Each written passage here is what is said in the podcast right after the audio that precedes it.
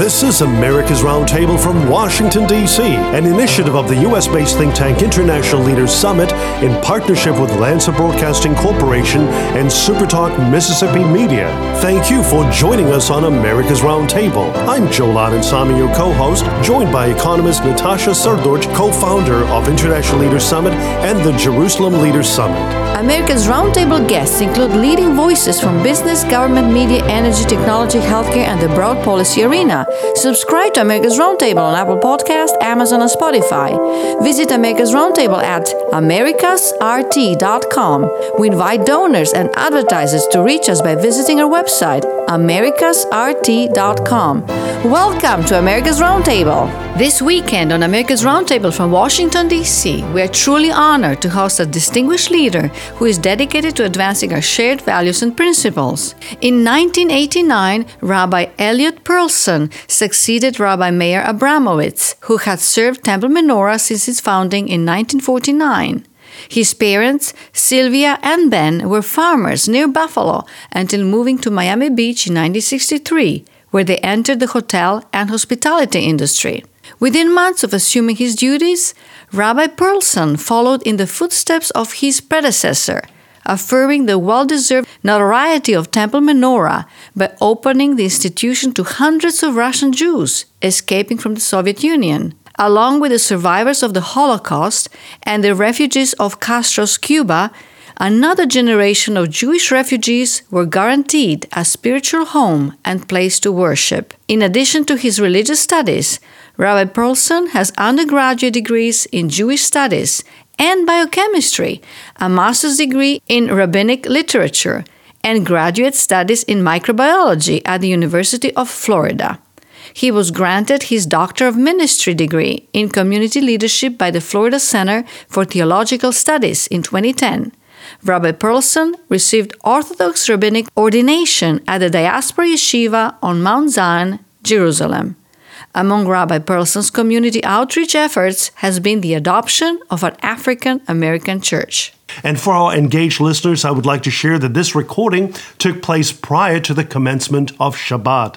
And without any further delay, we extend a warm welcome to Rabbi Eliot Pearlson. A good morning to you, sir. Shalom, shalom. Good morning, Rabbi Eliot Pearlson. Good morning, good morning, good morning. It's a real honor to be with you, and, and I just appreciate everything you've, you've been doing for not only for Israel, but for, for us as Americans. Thank you very much. Indeed. Thank it you. was an honor for Natasha and I to meet with you this past week in Southern Florida at the Temple Menorah in Miami. And one of the topics that you so astutely raised was that we're witnessing a changing America where American exceptionalism is being derided, and certain members of the academia and those holding the reins of government are working to perhaps erase history or push a new narrative and are ever so committed to replacing the founding fathers' vision and the spirit of 1776. And our engaged listeners are so aware that the Jewish community in America from the nation's founding was very supportive of America's independence in 1776. And we recall that on August 1870, congregants of the Touro Synagogue of Newport, Rhode Island, warmly welcomed George Washington to their place of worship. And Washington, as we know, was sworn in as president on April 30th, 1789. And we also remember President Lincoln's speech to Congress in 1862. And I'll just share this very brief quote from him. And he said, we even here hold the power and bear the responsibility in giving freedom to the slave. We assure freedom to the free, honorable alike in what we give and what we preserve. We shall nobly save or meanly lose the last best hope on earth. Others may succeed. This could not fail. Rabbi Eliot Pearlson, what are we to make of the challenges we're experiencing in America today? And how can we, as fellow Americans, change this course of history in preserving, in working to preserve American ideals and our Judeo Christian heritage? So again, I just want to thank you, Joel and Natasha. Thank you so much for everything you do for um, the Jewish people, for the land of Israel, and for America. Because as we discussed, I think that the American Jewish experience has been a synergism that makes both our the American people and the Jewish people even infinitely stronger. And as you mentioned, even from the time of George Washington, um, I'm sure you're familiar that Chaim Solomon, a Jewish uh, financier, is the one that backed the American Revolutionary War and George Washington. And the idea is that our mutual goals and aspirations for a free, independent, um, democratic uh, Republic of the United States goes back all the way to 1776, if not earlier. And, and that's, yeah, I think it's even infinitely more than just having a Judeo Christian ethics. It's an attitude about how, as Americans and as Jewish people, we are supposed to have a mission in this world to make the world a better place. And although biblically we are supposed to be a light unto the nation, we are also, as Americans, we've proven as Americans that we are the light unto the rest of the world. America in every generation has stood up and gone beyond the call of duty, so to speak. In the early 1800s already, in the Barbary Coast, and I'm not going to go through a history lesson with you because I'm sure your listeners all know this. America is a light unto the nations of the world. And I think that's synergistically what we as Jewish people are, are supposed to be doing. And, and I think that we've also been very successful in those endeavors in science and math in, in technology et cetera that we try to make the world a better place and that's part of our culture and our heritage. But specifically i join with you in our concern about what's happening in america that it's as almost as if the classic recipe that's made us great that all of a sudden people are trying to change the ingredients and redefine what's already worked so well for over 250 years. So, you know, uh, my father and mother used to have a very famous saying if it's not broken, don't fix it. But of course, like we always want to become better, we want to improve.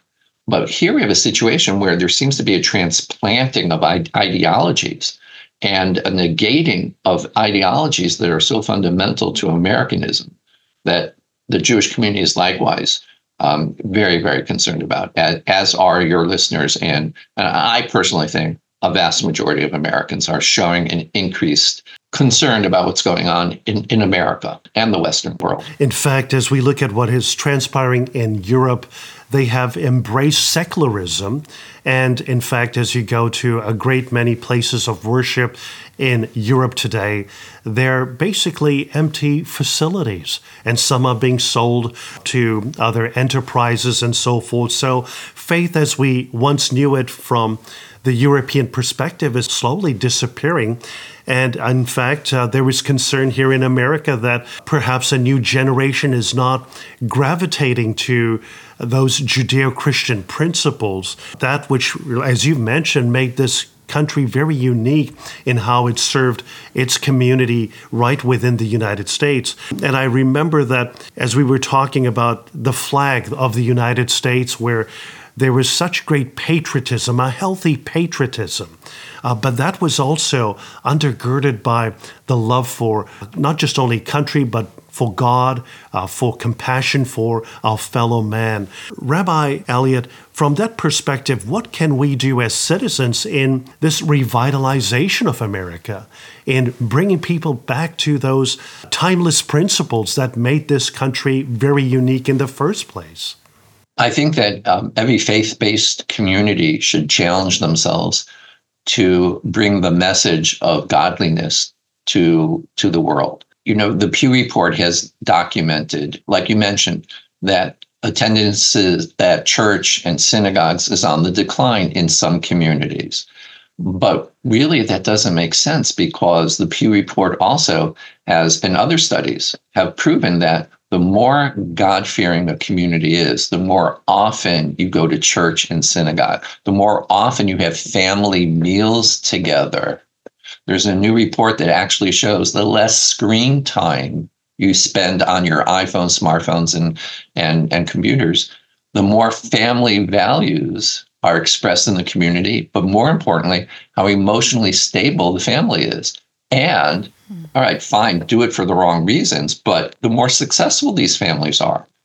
It's it's an interesting phenomenon that the more religious a family expresses their godliness, the more financially successful they are because it teaches them discipline, sacrifice, all the things that takes um, a corporation, so to speak, in a family is basically a corporation, a CEO, a chief operating officer, so to speak, a mother, a father with classical roles, that these things, it's a small corporation known as a family.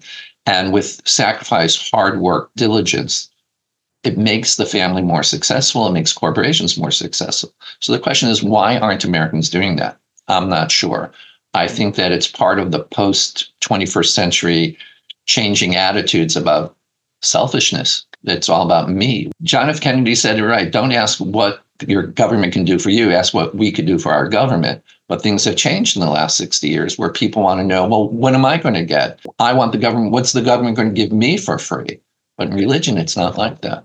People of faith, people believe in God, their attitude is, how can I make the world a better place? Mm-hmm. So the challenge is that each faith based community should take upon themselves to hit the streets, so to speak, to knock on doors and that personal connection especially after covid when when we have now know that kids in, in junior high school and high school are failing here it is three years later. They don't know how to make interconnection. They don't know how to make you know, personal they don't know how to date anymore. Mm. because two and a half years or so of, of of zoom classes they've lost a certain certain sense of personal interaction I would like to challenge all faith based communities to knock on doors, literally stop people in the street, invite them to our churches and synagogues, show them how beautiful our faith based religious practices are and how much they change and help us for the betterment on a daily basis, because that's reality. Mm.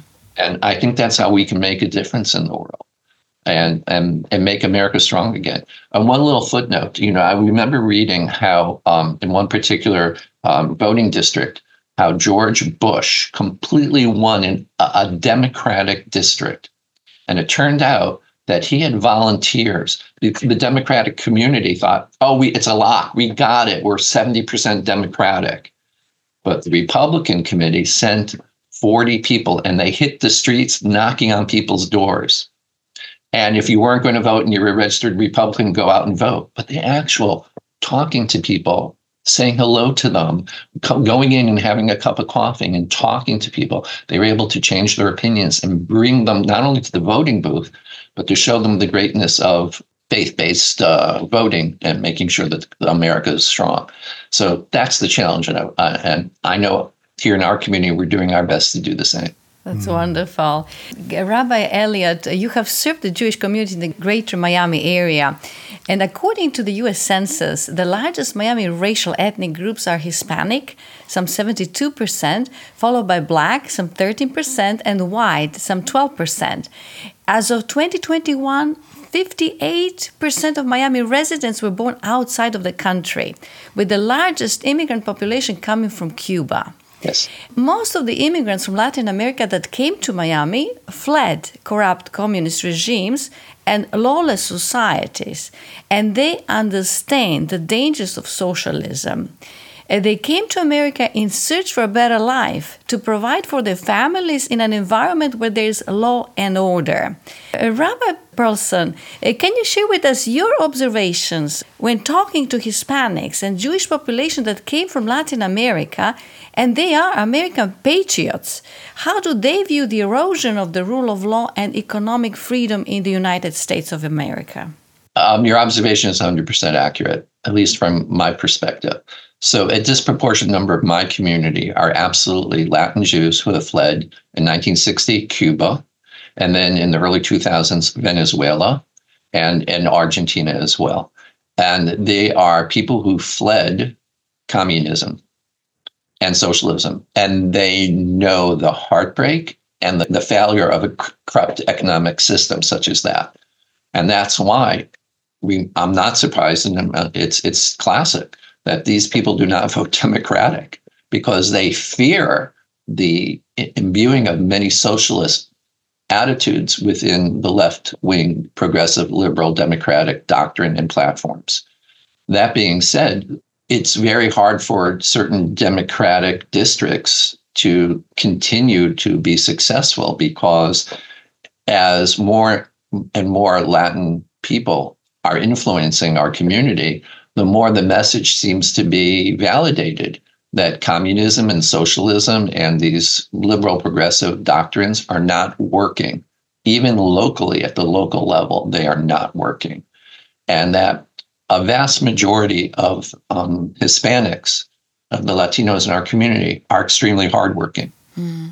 I mean, these are the people that wake up at six o'clock in the morning, work six days a week. By the way, they're also very prevalently church going people. Mm-hmm. And even in my own community, a disproportionate number of the people who attend services every morning, you know, seven days a week, we pray three times a day. Disproportionate of them are not just first, but second or third generation Latins mm. who are synagogue attendees three times a day, so to speak. And in our community, more Latins that are moving into our community here, it's called the North Shore of Miami Beach. We have two new Latin churches that have sprung up just in the last five years. Hmm. And every Sunday morning, they're packed. And what a coincidence. These are hardworking people who wake up six days a week at six o'clock in the morning. And initially, they might have done jobs that nobody previously would have wanted. But now they have started their own companies and, and they're diversifying. And that just validates again, um, an attitude that they don't want a handout. They want a hand, a helping hand up. Hmm. And then once they get here, they are working hard. And that is the true American value. That if you work hard, then you can. You're maybe not you because you're born in a foreign country, but you work hard and your children can grow up and become president of the United States mm. or senators. You know, we have um, Senator Marco Rubio, who's a Republican, born in the United States, first generation American, Cuban, and he's our senator. And that's a perfect example of this doctrine that, that we have to re-imbibe into our American society. I think it's a silent majority. Mm-hmm. We have to get them to start verbalizing and standing up for what is truly right and acknowledge that there's why, you know, if it's not broken, don't fix it. You know, um, my mother gave my, my wife a recipe for a very classic J- Jewish cuisine. And Judy said, you know what? We got to worry about cholesterol. So we're not going to exchange this ingredient. And you know what? We're going to make it more health, heart healthy. We're going to change the, and we made it. And um, it didn't taste the same. It wasn't even close. if it's not broken, don't fix it. But also, when you start messing with things that have worked so well and so successful, mm then you're playing with a loaded gun. Mm-hmm. And and more importantly, you know, how great is America? I'll tell you. The, the, the test of how great a country is is more people trying to get into America than want to leave. That's right. And you can tell how, how unsuccessful a country is by how many people are trying to get out mm. as rather than get in. Mm. So, you know, Venezuela has had a mass exodus. And in the United States, every border, people want to if America is such a bad place, and why does everyone want to come here? That's very well right. stated, Rabbi Eliot. And in fact, uh, Natasha and I recall our visit to the Temple Menorah and vividly remember that you prominently have placed reminders of October 7, 2023. And while certain groups want us to just move on and just focus solely on Gaza, we all know that there was a ceasefire with Hamas, the Iranian backed terrorist group, on October 6. Over 1,200 Israeli Jews were killed, some 5,000 injured, and over 253 were abducted and taken to Gaza, including children, the elderly, and babies snatched from their parents. And in fact, we cannot even share on air all the evidences of the barbarism committed by Hamas and the Palestinian jihadist group, even the manner in which they kill parents and babies, including the raping of young women. And just this past week, another attack took place inside Israel and just outside of Jerusalem, where Palestinian terrorists killed one person and injured 11 as they were entering the Israeli Jewish community of Ma'ale Adumim. Rabbi Eliot, when did you first hear about the October terrorist attack, which is being described as the worst event since the Holocaust? And how has this changed Israel and members of the Jewish American community?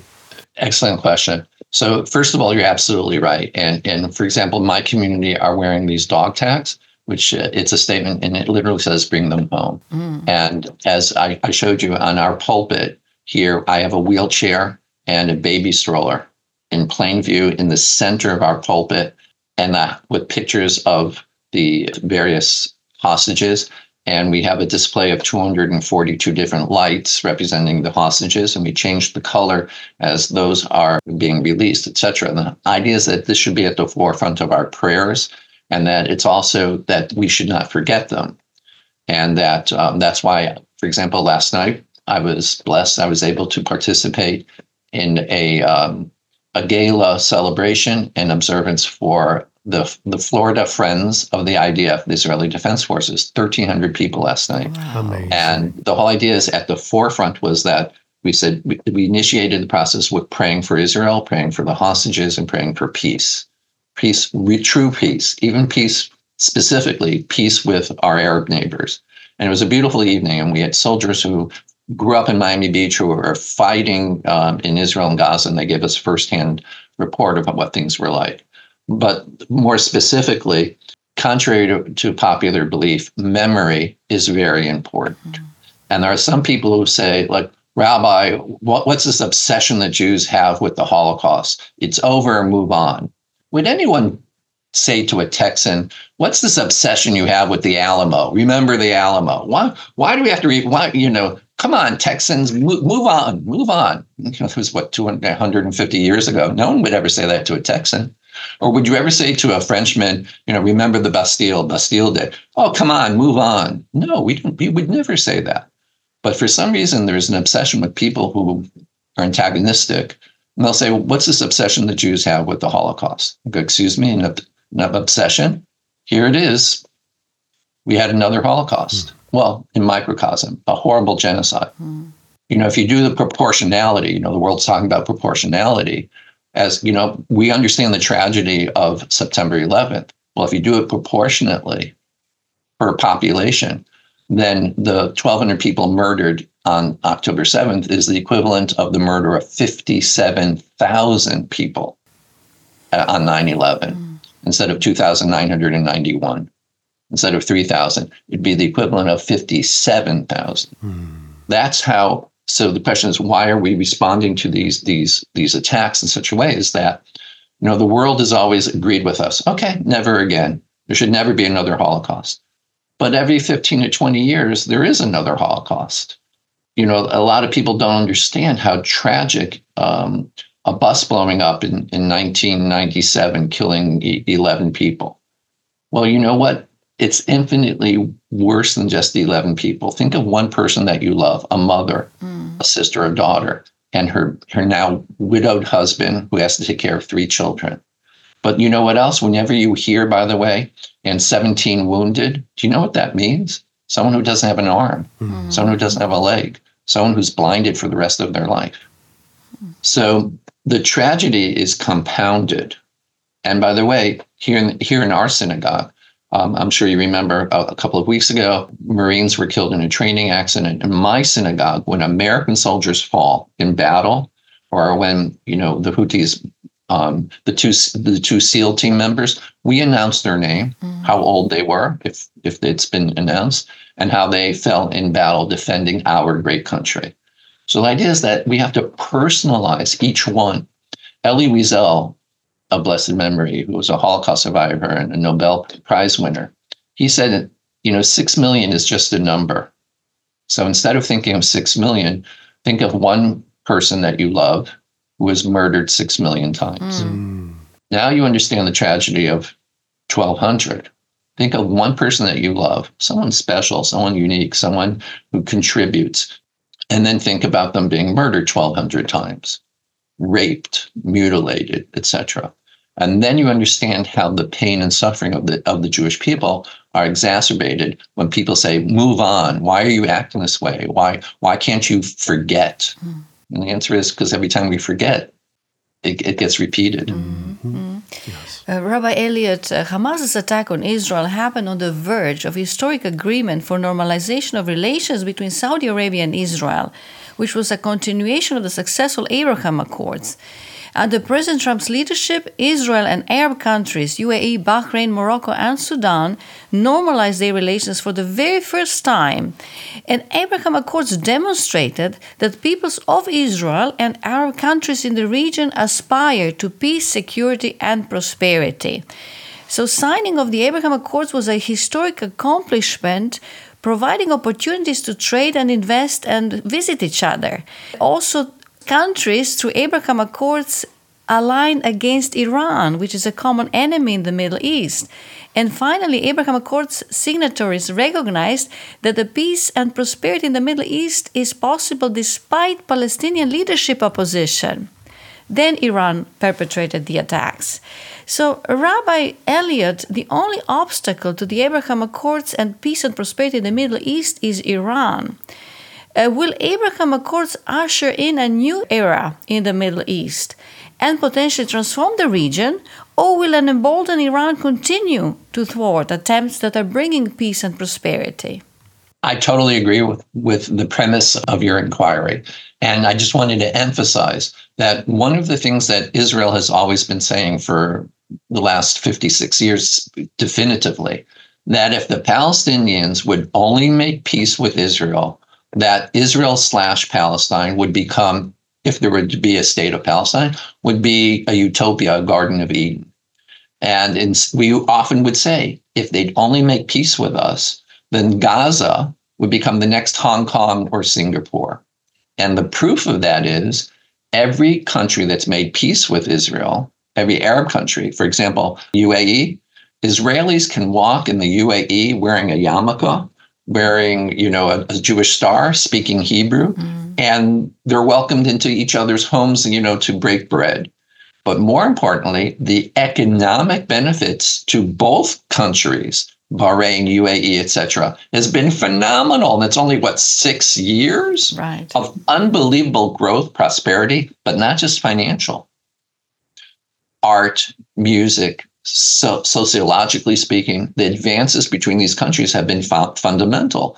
And the other thing is, Saudi Arabia has had slow motion that even when it, the unofficial acceptance between Saudi Arabia and Israel, even unofficially, the cooperation regarding militaries, you know, medicine, etc., has been phenomenal.